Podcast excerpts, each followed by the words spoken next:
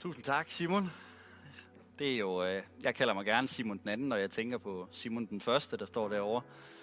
Skøn mand og skøn menneske og gode præster, vi har her i kirken. Og tak til lovsangerne, det var rigtig skønt. Øh, jeg hedder også Simon, og øh, Simon Krat Andersen. Jeg, læser, jeg har læst teologi i øh, Aarhus, og øh, har en øh, bachelor i teologi der fra Menighedsfakultetet. Jeg vil rigtig gerne dele et, øh, et lille ord med jer i dag, eller lille og lille, men i hvert fald et ord med jer i dag, som, øh, som jeg har fået på hjerte, og som jeg tror, Gud har været med til at, øh, at forme i mig her over den sidste tid her. Og øh, det er jo en mærkelig tid, vi, øh, vi lever i. Øh, corona, isolation, øh, ensomhed måske, øh, fortvivlelse, frygt. Øh. Men i dag der skal vi bare høre noget omkring påskens budskab. Påskens budskab, som, som ikke har forandret sig. Øh, hverken her efter corona eller før corona. Jesus, som er den samme efter corona som før corona. Jesus, som er den samme før øh, sygdom som efter sygdom. Og øh, jeg håber, I vil tage del i det med mig i dag. Øh, det er sådan, så øh, vi har en øh, altan, der hvor vi bor. Vi er flyttet op på Blejkilde Allé for to år siden, og nu flytter vi igen her til sommer ud i det kristne bofællesskab Lynghøj.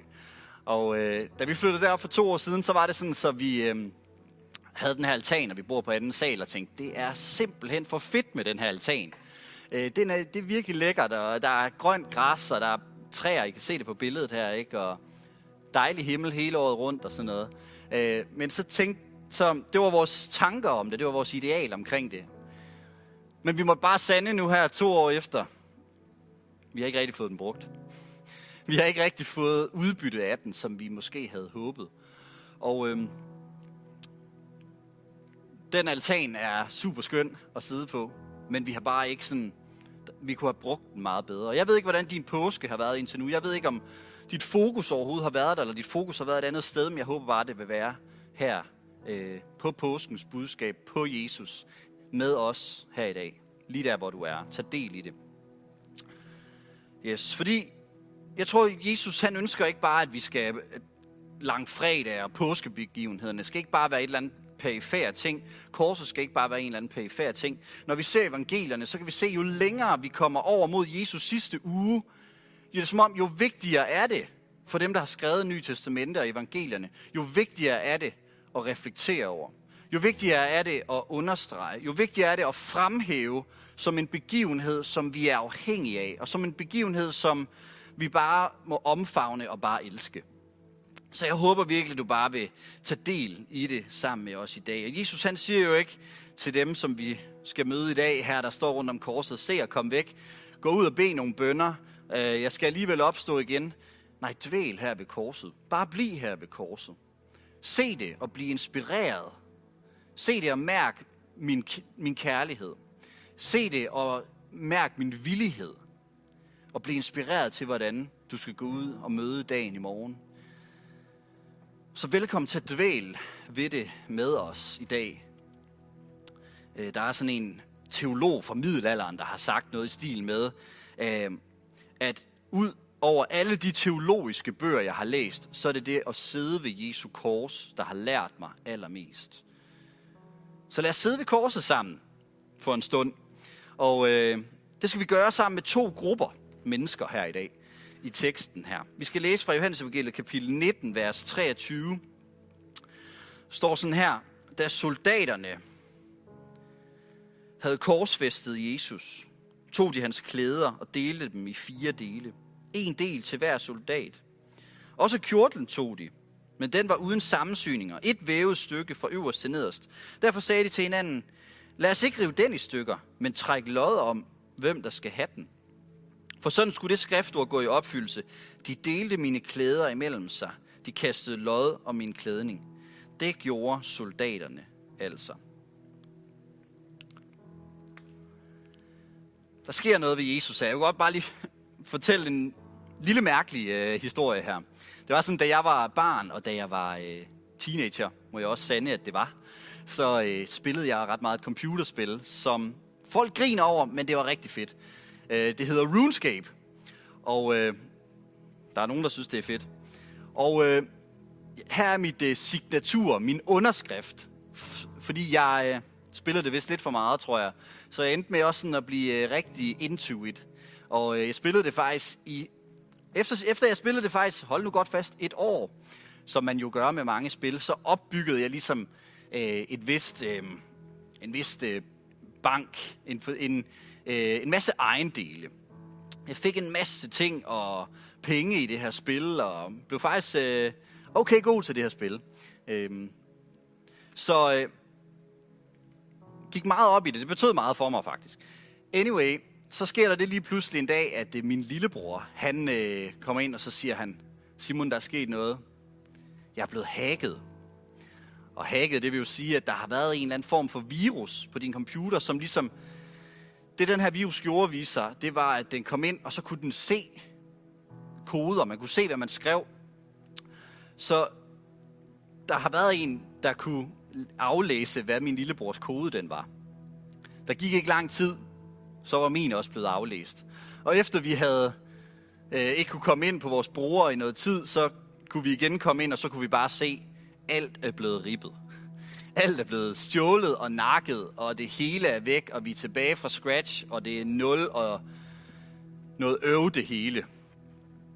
Og øhm, det er lidt det, der sker for Jesus her. Han bliver også frarøvet noget. Jesus, som har levet et helt liv, hvor han har været giver. Jesus, som har levet et helt liv, hvor han har brødfødt og givet mad til dem, der havde brug for det. Som har helbredt dem, som har spurgt efter det, haft brug for det. Som har hjulpet til en fest. Som har svaret på de bekymringer og spørgsmål, som folk de har måttet have. De mennesker, som øh, bare har været i lidelse og har oplevet ikke at passe ind, ensomhed. Altid har vi det billede af, at han er bare på alle måder god. Og nu hænger han der. Nu hænger han der på det træ, og skal udføre det her helt alene. Manden, som altid har givet. Og ikke nok med det, så bliver hans sidste ting taget. Han bliver fuldstændig øh, rippet for hans sidste ting, hans klæder. Der er nogen, der tager dem. Der er nogen, der spiller lod om det. Som om, at det bare var et eller andet øh, pokerspil. Han bliver bestjålet. Og alt tyder faktisk på, at Jesus, han nu har jeg kaldt det her ydmygelsen, alt tyder på faktisk, at Jesus, han, da han blev korsfæstet her, så var det ikke bare øh, noget af hans tøj, der blev spillet om, så var det det hele. Og det viser os et aspekt af korset, at Jesus han blev formentlig korsfæstet nøgen. Ydmygt, blottende, hang han der. I fortvivlelse, i afmagt. Og jeg tror nogle gange, når vi tænker på korsfæstelse, så tænker vi, det har noget med lidelse at gøre, det har noget med piskning at gøre og sådan noget, og det har det. Men der er flere ting i korset. Jeg kunne godt tænke mig bare lige at rise nogle af de ting op, for lige at komme ind i den tankegang omkring, hvad er kors? Hvad er et kors egentlig? Hvad er korsfæstelse egentlig for noget? Det indebærer pisk, det indebærer selvfølgelig korsfæstelse, men det indebærer også mus, øh, øh nøgenhed, og det gør det i hvert fald her. En anden ting, det indebærer, det er, øh, når der ligesom havde været krige, og der så øh, krigsherføreren ligesom kom tilbage, jamen så red han igennem byen med sådan en sejrstog. Kom og se mig. Kom og se, hvad jeg har erobret for vores by. Kom og hyld mig. Og det var en gang imellem, at dem, der skulle korsfæstes, også fik lov til det.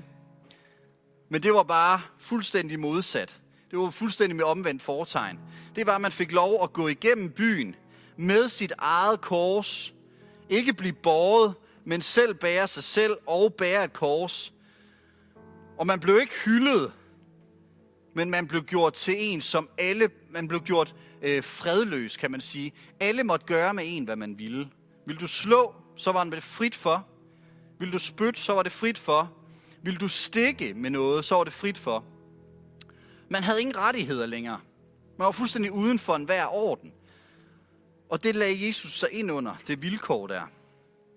Det bøjede han sig også under.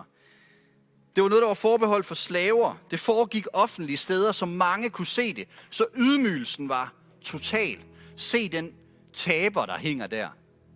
Se det menneske, der troede, han var noget. Hvad laver han? Nu hænger han der. Vi kan alle sammen se det. Vi står her med benene godt plantet på jorden. Han hænger der. Sikke en taber. Det var også en mental frustration forbundet med det, fordi man vidste aldrig, hvor længe det varede. Det kunne være få timer, det kunne være mange dage. Man vidste ikke. Øh, jeg kan huske, vi har en, øh, vi har en skøn lille søn på to år, og øh, min kone var så god at føde ham, så sej at føde ham, på bedste vis. Og jeg kan huske, hun har sagt til mig, sådan, når vi har snakket om fødslen efterfølgende, sådan, jeg kan bare huske, at jeg tænkte, for hver ved, der kommer, så tænkte jeg bare, nu er jeg et skridt nærmere. nu er jeg et skridt nærmere på, at han er ude, og der kom en V mere. Yes, nu er jeg et skridt nærmere. Det var en mere V, der er overstået. Men sådan var det ikke rigtigt med korsfæstelsen, for man vidste aldrig, hvor længe det varede. Man vidste ikke, hvor hårdt det ville være. Der var ikke nogen regler for, hvordan man gjorde det. Det var bare, man blev kastet ind i et spil, og så måtte man ligesom finde sig i, hvad der blev gjort. Så var det hele sådan spontant. Hvordan skal vi gøre det her? Hvordan skal vi være ond ved ham? Mentalt hårdt også. Hvor længe var det her? Man var heller ikke sikret en begravelse. Men man var bare efterladt der, som et dyr, der bare kunne, kunne overlades til sig selv. Så på alle måder, det er bare for at nævne nogle ting, så var man virkelig afmenneskelig gjort. Man var ikke noget menneske længere. Man havde ingen værdi. Man var bare kastet ud affald og det, der var værre. Og jo mere jeg tænker på, hvem Jesus er, jo mere jeg tænker på, hvor god han var, vi hører om det søndag efter søndag, jo mere jeg tænker på hans liv og hans godhed og hans kærlighed, samtidig med at jeg tænker på, hvad Jesus virkelig forlod, og hvad han kom til, jo mere jeg reflekterer over det, jo vildere synes jeg, det er, den her dag, vi fejrer. Fordi der er så langt fra det, han kom fra, bare til det at være menneske, til det nærmest ikke at være menneske mere. Stykket er så ufattelig langt. Jeg kan huske nogle år siden, jeg så det her, og det var lige et billede af Aslan der, der også må gå den lange, seje vej forbi folk, som også bare må gøre, øh, kan gøre med ham, hvad han vil. Hvad de vil. Øh, det her billede her nogle år siden, tror det er en fire år siden, hvor at, øh, der er den her dame, kvinde, som hedder Anja, som som 23-årig mister sin mor, og hun øh, kommer ud i sådan en eksistentiel krise. Hvad, hvad betyder jeg egentlig for folk? Handler livet måske egentlig ikke om at betyde noget for nogen? Og øh, gør jeg egentlig det? Så hun endte faktisk med at sælge alle hendes ejendele næsten. Hendes lejlighed, øh, hendes møbler, meget hendes tøj, væk med det. Og flyttede til Afrika for at starte et hjem, der hjalp børn, som var efterladte, som var kastet ud. Øhm. Og jeg synes, det er så fantastisk, det her billede. Der er virkelig to verdener, der crasher her. Der er virkelig to verdener, der mødes, der mødes med hinanden. Det ene er jo virkelig den her, da, virkelig dansker, med tatoveringer på arme og ben, og øh, farvet hår, ikke? Øh, lyst hår. Og så har vi den her lille dreng her, som er blevet forladt to verdener virkelig, der mødes. Hun har forladt trygge, behagelige, rare Danmark. Og så er hun taget ned sydpå. Så er hun taget ned der, hvor hun virkelig oplever, her er der brug for mig. Jeg synes, det er mega inspirerende. Og øh, for mig fortæller det også lidt om, hvad Jesus gjorde. Han forlod også trygheden. Han forlod også det nemme og det simple. Der, hvor det var rart. Der, hvor hans far var. Der, hvor at hans fremtid var sikker, så gav han op på det. Og ikke bare blev han menneske, men han blev umenneskelig gjort. Han blev under et menneske. Og jeg synes, det er så inspirerende. Og på mange måder, så er det jo virkelig bunden af hans liv. På alle måder er det virkelig bunden af hans liv, som han er kommet til her. Han er på bunden vi læser lidt videre her.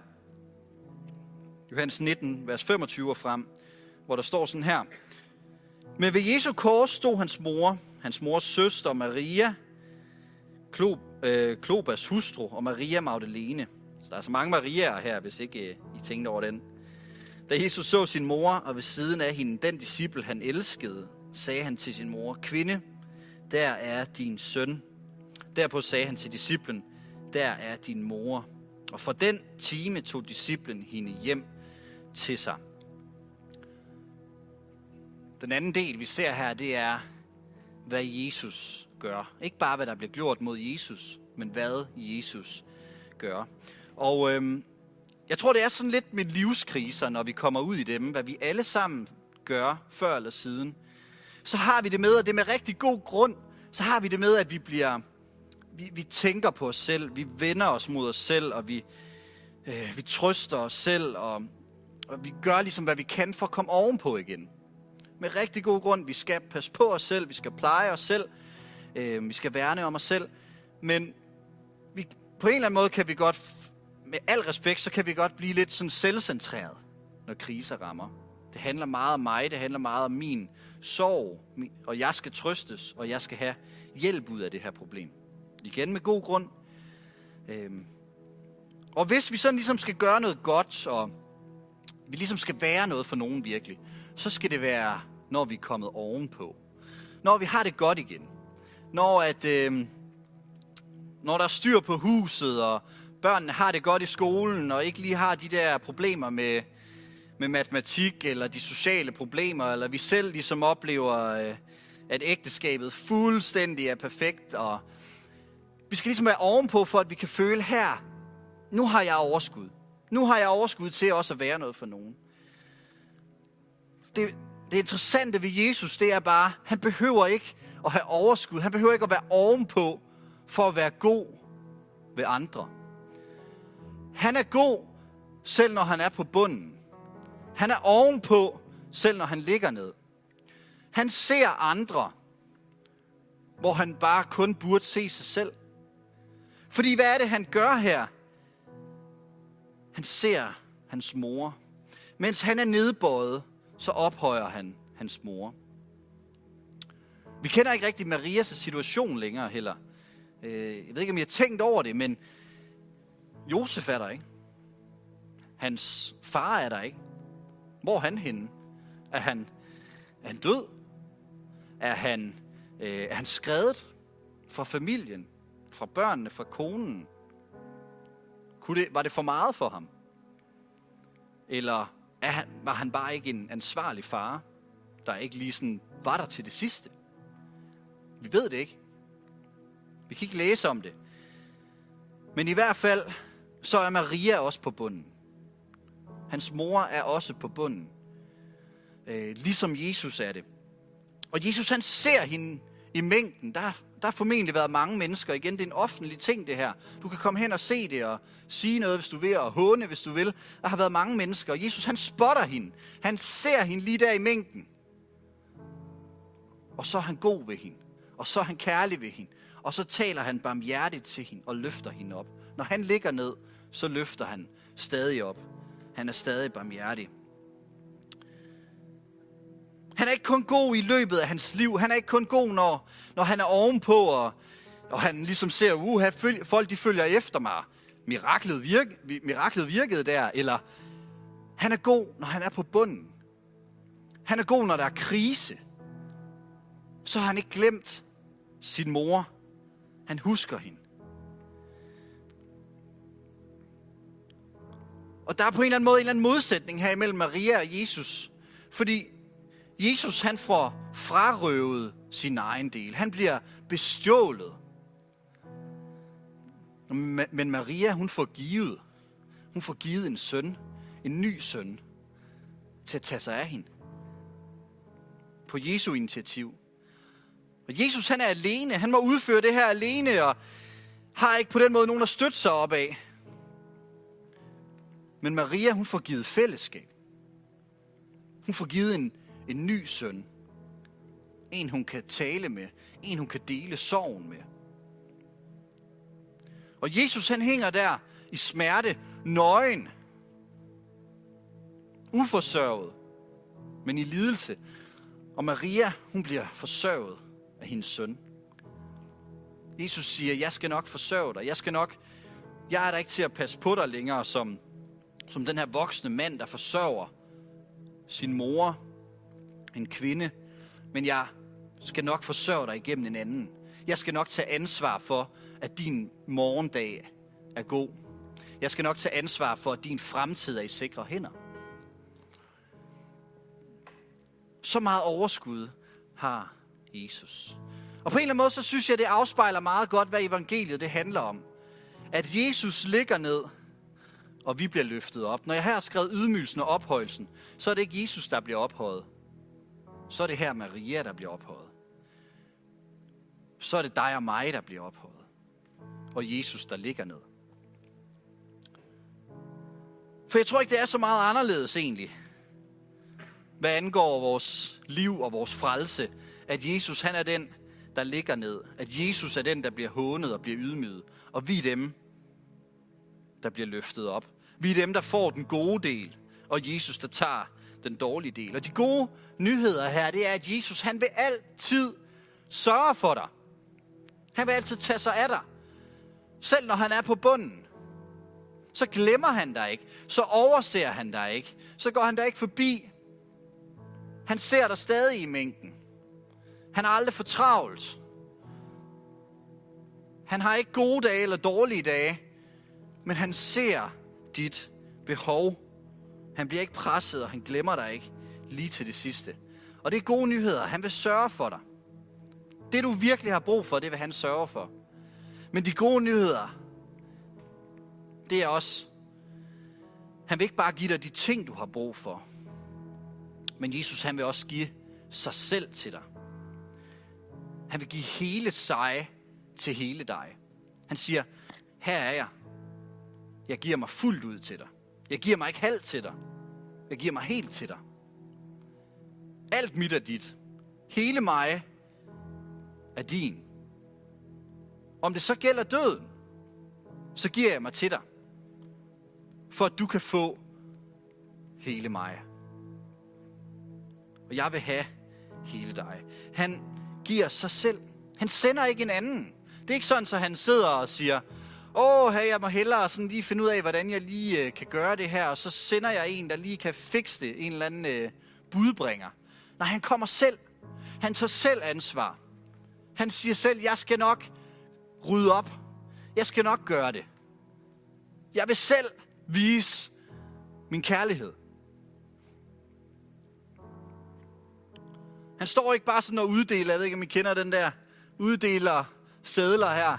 Her står jeg som rigemanden her og uddeler, værsgo lidt til dig og lidt til dig, og sådan deler lidt ud til hele flokken. Og han siger, nej, her er jeg. Her er hele, hele mig. Du må få det.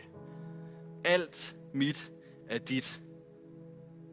Han giver sig selv med alt, hvad han er, så han kan få os med alt, hvad vi er. Der er en, der har sagt sådan her, en præst i New York. Jesus blev behandlet, som vi fortjente, så Gud kan behandle os, som Jesus fortjener. Jesus fortjener alt godt. Alt godt. Men han giver alt godt til du og jeg. Hvad end det er. Hvad end vi har brug for. Og Jesus han siger egentlig basically, jeg giver mig selv til døden, for at du kan få liv. For at du ikke skal dø. For at vi kan være sammen. Jeg giver mig selv til fattigdom, så du kan opleve rigdom. Så du kan opleve overflod. Jeg vil blive fornægtet, så du kan blive accepteret af min far i himlen. Og jeg bærer din synd, din skyld, din skam, så den ikke længere er på dig, men så den er på mig. Jeg tager ansvar. Læg det på mig. Jeg vil gerne have det. Og evangeliet, det handler om, at Gud han vil gå til verdens ende for at give, for at give os. Koste hvad det vil. Lige meget hvad det er. Der er både forsørgelse nu og i al evighed. Alt hans er dit, og alt dit er hans. Så hvorfor, Jesus? Hvorfor vil du give dig selv? Hvorfor vil du give dig fuldt ud for mig? Hvorfor? Jeg tror, vi finder svaret også faktisk her, at fordi han er kærlig og barmhjertig. Det er hans væsen. Det er hans natur. Det er sådan, han er. Han er barmhjertig og kærlig over for hans mor. Han er faktisk også barmhjertig over for Johannes, disciplen. Der står, han er disciplen, han elskede. Og det er interessant, fordi han omtaler sig sådan, når han selv har skrevet evangeliet. Det er Johannes evangeliet. Og det er Johannes, der bliver omtalt sådan her. Jeg tror, vi kan lære to ting her Johannes. Ganske kort her til sidst. At vi ligesom kan lære af ham, at han ved, at han er elsket. Jeg er ham, som Jesus elsker. Jeg er ham, som Jesus er død for. Jeg er ham, som Jesus er villig til at gøre hvad som helst for. Det er mig. Jesus han valgte ikke korset, fordi vi er gode, eller fordi vi har gjort os fortjente, eller fordi vi har bedt lange, flotte bønder. Han valgte korset på grund af kærlighed. Fordi han elskede. Evangeliet, det er ikke for de gode, eller for de pæne, eller for de velfortjente, men det er for de elskede. Og du er elsket. For således elskede, står der et andet sted i Johannes evangeliet, for således elskede Gud verden, at han gav sin eneste søn. Ud af kærlighed, så giver han. Ud af barmhjertighed, giver han sig selv hen. Lad det være vores drivkraft, vores identitet, at vi er elsket, og Gud vil os. Og det andet, jeg tror, vi kan lære af ham, det er, at vi er også kaldet til at elske en anden. Vi er også kaldet til at give den kærlighed videre. Vi er også kaldet til at elske den, der står ved siden af. Og Johannes, han, han tager Jesus på ordet. Han tager Jesus på ordet, når han siger, øhm, der er din mor. Han tager det bogstaveligt, for der står, at, at den dag, han, den time, tog disciplen hende hjem til sig. Den dag, der blev Thomas' hjem Marias hjem. Han handlede på Jesu ord. Det er jo egentlig mega radikalt at, at tage en hjem og bo. Hallo, det er mit hjem. Det er det, det er det tætteste. Ja. Men han er mødt af Guds kærlighed. Han har set Guds kærlighed med hans egne øjne. Han har mærket den. Så ja, det kalder på radikal kærlighed. Radikal kærlighed har forvandlet hans liv. Og så må vi i dag bare gribe den kærlighed. Og må vi udleve den kærlighed. Som han har til Maria, som han har til Johannes, som han har til verden. Hvis du har brug for i dag at tage imod Guds kærlighed, måske på ny, måske på ny, måske for første gang, så hvis du er komfortabel med det, så måske bare læg din øh, hånd på dit hjerte. Og så bed den her bøn, hvor du bare er med i den. Hvor du siger, den her bøn, den gælder også mig. Jeg vil også være med i den bøn. Det er også for mig det her, som der bliver bedt nu. Jesus, tak fordi, at du elsker. Og tak fordi, at du var villig, her. Vi kan se, at du bare virkelig har forladt så meget for at få så lidt. Og vi beundrer dig for det, og vi siger tak for det. Og far i himlen, tak fordi, at du gjorde det for verden. At du gjorde det for mig. Og tak fordi du aldrig, aldrig glemmer mig. Og du aldrig, aldrig svigter mig. Men du ser mig i mængden. Du ser mig ud af de mange. Du ser mig lige meget hvad. Og du bliver ikke presset. Og du bliver ikke øh, nedbøjet eller glemmer mig, men du husker mig. Du husker mig. Og du var villig til at dø selv for mig. Tilgiv mig, Gud. Tilgiv mig min synd. Tilgiv mig, at alt det her, det var nødvendigt. Men jeg siger dig evigt tak. Og jeg erkender i dag, det er det, jeg har brug for at vide og forstå og kende helt ned i hjertet mere end noget andet. I Jesu navn beder vi den bøn. Amen. Hvis du har bedt den her bøn for første gang, så håber jeg, at det vil være livsforvandlende for dig. Og så håber jeg, at det vil være begyndelsen på en fantastisk rejse med et fantastisk menneske, en fantastisk Gud. Det har han i hvert fald øh, i ærmet. Så be blessed, og lad os øh, synge lidt mere.